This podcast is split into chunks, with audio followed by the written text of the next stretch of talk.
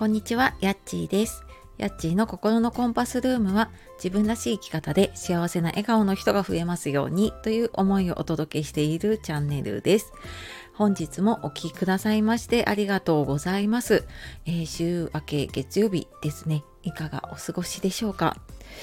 いや今日もなんかね配信できないんじゃないかと思っていた。えっ、とまあ今日本題というかね雑談なんですけどね昨日あのミスチルのライブであの日産スタジアムの方に行っていてもうなんかまだその余韻が抜けないというかね夢の中にいるような感じで、はい、なかなかちょっとあの頭が切り替わらずにいたんですがはいなんとかちょっとあのはい、配信のね、えー、録音ボタンを押せております。で、えーっとですね、先週、あの、自己肯定感のワークショップを3日間やらせていただいて、えーご参加いただいた方、本当にありがとうございました。えー貴重な時間ね、いただいて。で、なんか皆さんとね、お話しすることで、なんか私自身もすごくエネルギーというかね、いただいたりとか、んなんかすごく楽しい時間になったなと思っているので、えー本当にありがとうございました。で、えーいただいた感想とかはね、ちょっとまた明日に詳しくお話を、明日以降かな、にちょっとお話をしようかなと思っております。で、えーっと、あと一つお知らせがあります。えー説明欄の方にある、うんと、無料のメール講座とメルマガの方ですね、えー普段ちょっとなかなか話しにくいようなこと。うんと、まあ、基本的にはねなんかその自己肯定感とか自分軸っていう話をしているんですけれども、まあ、今実際に私がちょっと活動していることだったりとかあと、まあ、なかなかちょっと表に出ないようなこと私がなんかその発信をしたりとかねいろんな自分で起業していったりする中でちょっとぶつかっていることあんまり多分他の人は話してないかなって思うようなことを結構メルマガで書いているので、えー、とご興味ありましたら説明欄の方からポチッと見てみてください。で、えー今日はちょっとあのゆるっと雑談なので、えーご興味ない方いたらね、あの全然ここであの終わっていただいて大丈夫なんですけれども、あの昨日ね、ミスチルのライブに行ってきたっていうことで最初にね、お話をしたんですけれども、あれなんか前もその話してたなって思った方いるかもしれないんですが、実は先月も行ってきて、まあ、約1ヶ月ぶりぐらいかな。で、えーと先月はね東京ドームでドームツアーだったんですけれども今回はそのドームツアーが終わった後に、えー追加でねスタジアムの公演が発表されてで最初私全然あのドームだけ当たってねああよかったと思ったんですけれどもあのドームドームのね公演に行ってもうなんかあまりにこの3年ぶりのねライブだったりとかその音楽を聴くことってなんかやっぱりミスチルのねそのこの期間にすごく進化しているなって感じたので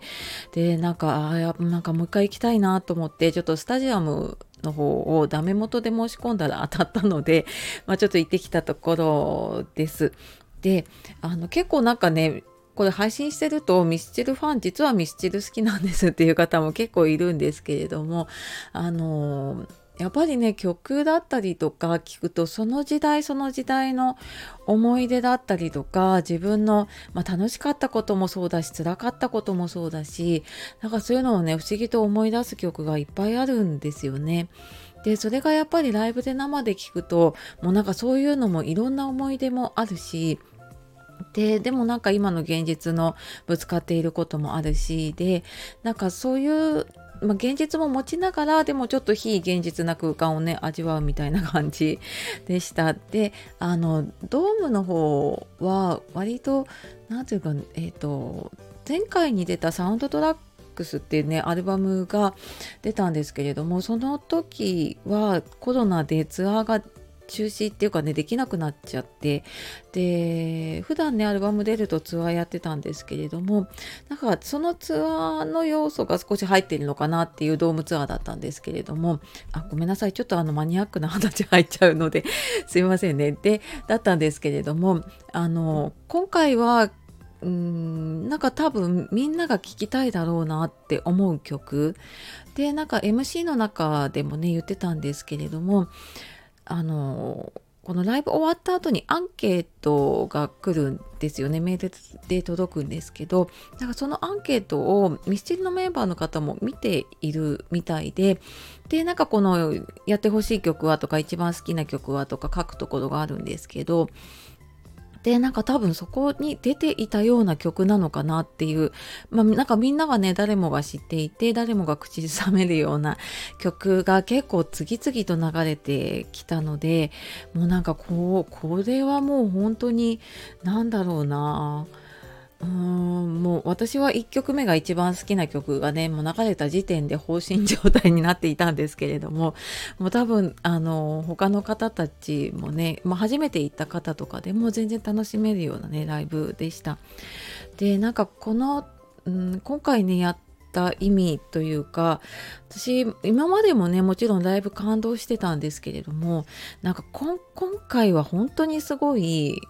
もう何回泣いて、泣いてるんだっていうぐらいに、ライブ中に本当に泣いてたんですけれども、で、なんかそのコロナの制限からあちょっと日常が戻ってきたのかなっていう感覚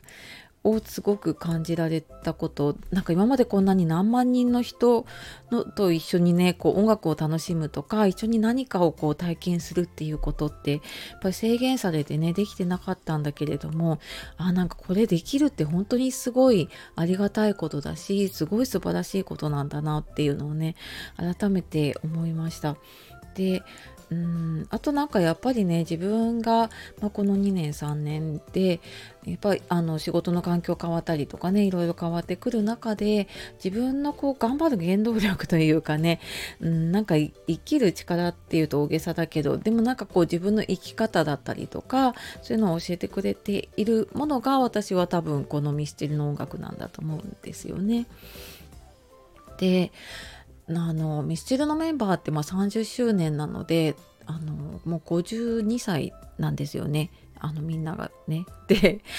なんだけれども全然もうなんか年齢を感じさせない。もう桜井さん相変わらずあのステージの端から端まで走るしあの飛び跳ねるし、えーと、ジャンプもするしなんかそれでも歌が全然ぶれないんですよね。っていうなんか本当にすごい、まあ、体力とか気力とかねその音楽を届けようっていう思いのねすごさがいやなんか本当に若返ってるんじゃないかって他の方も言ってましたけどなんか本当になんかパワーアップしてるなって思いました。で、これをなんか私は3時間ライブに行っただけでもうなんか足も腰もこうガタガタきてるんですけど、これをあのメンバーは2日間やりきってるんですよね。っていうなんかその凄さもあるし、でなんかこれだけ7万人をね2日間集められるだけのすごいバンドなのになんかとにかくライブのこう端々でねありがとうっていう感謝の気持ちだったりとか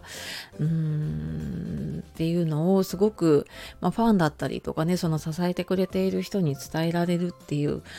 なんかその謙虚さというかねうん、みたいなのもすごい見えて改めてすごいバンドだなっていうのをね感じたライブでした。はいあの本当にねあの素敵な時間をありがとうございましたっていうことで、えー、今日はすいませんあの本当に雑談だったんですけれどもねはいあのーまあ、これをね聞いてミスチルの曲聴きたくなった方いたら あの私も多分今日かけながらねあの作業仕事をしていると思うので、えー、よかったらね皆さんも曲聴きながら過ごしてみてください。はいあの久しぶりに聞くとね多分なんか違う感覚を思い出すかもしれないですね。はい。というわけで、え今日はミスチルライブにね行ってきた話という 雑談を長々とさせていただきましたが最後までお聴きくださいましてありがとうございました。では素敵な一日をお過ごしください。さよならまたね